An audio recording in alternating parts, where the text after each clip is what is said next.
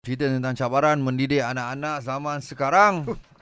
Very Uh, mencabar. bersama dengan Umiros iaitu pakar bimbingan dan kaunseling remaja dan juga brother Azlan Shah iaitu CEO Arba Foundation. Ya. Hmm. Tadi uh, Azlan nak buka cerita pasal sirah Nabi tu. Hmm. Macam mana Nabi Muhammad SAW hmm. mengajar hmm. Uh, anak-anak di sini. Atau tak kisahlah Nabi mana-mana pun janji sirah lah kan. Yalah, ni bagus ni. Uh-uh. Oh. Sila.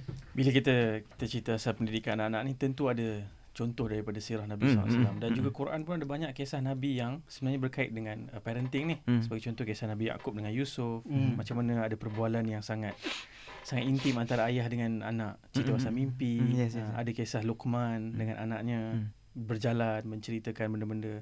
Sebagai contoh dalam kisah sirah Nabi SAW yang terpopular saya sebut contoh cucu Nabi SAW waktu Nabi tengah solat dia orang panjat Nabi waktu Mm-mm. Nabi tak marah kalau hari ni kita anak-anak lari kan Mm. Pelangkong dia kau ni tak guna apa. Pelangkong. Pelangkong. Lama tak dengar dah pelangkong. ah, mungkin kat Johor kot sebab itu. ah. Oh, Johor ke lah? Ah, dulu sekolah kat ah, memang Johor lah. No. Okey, patutlah kena Sekolah, sekolah dekat pelangkong. kampung Mawi. Okey, okey. So macam tu juga waktu satu masa tu sebab anak kita ni perlukan inspirasi daripada kita. Kita kena banyak cerita kat dia bagi dia semangat. Sebab kita ni kadang-kadang pergi sekolah kita selalu kena ejek kan. Tu saya ni oh ni kulit gelap ni macam mana ni. tak nampak lah. Ambil Oh. gambar yang mana Azlan tak nampak. Oh. Ada orang yang hidung mungkin besar, Oh, bibir bahana. besar. So kawan dia ejek. So bila balik rumah, mak ayah ni yang kena bagi dia semangat. Faham. Pernah satu ketika tu Nabi tengah duduk dengan sahabat. Mm-mm. Cucu Nabi uh, Hussein ni dia ada gagap. Mm-mm. So dia nak cakap satu benda, orang semua dah senyap lah, dia gagap. Uh-uh. So dia jadi malu lah. Uh. Hmm. So Nabi bagi dia masa dia cakap dulu. Lepas dia cakap tu Nabi kata dia mewarisi ni daripada Musa.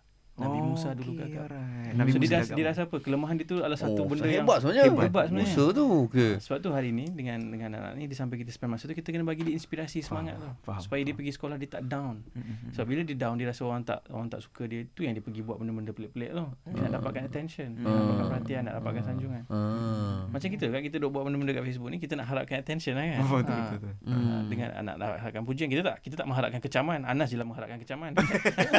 Anda mengundang. Anas mengundang Dia kecaman. mengundang. Memang sejak lahir macam tu. Ha,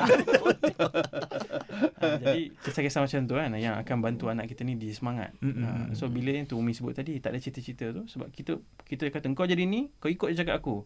Oh. Dia tak ada ruang nak express perasaan dia. Ah, dia keinginan dia, impian keinginan dia. impian dia betul betul betul. Ha, so kita jangan perendahkan kita kita celebrate kita angkat dia kita bagi dia semangat self esteem tinggi. Okey. Yeah.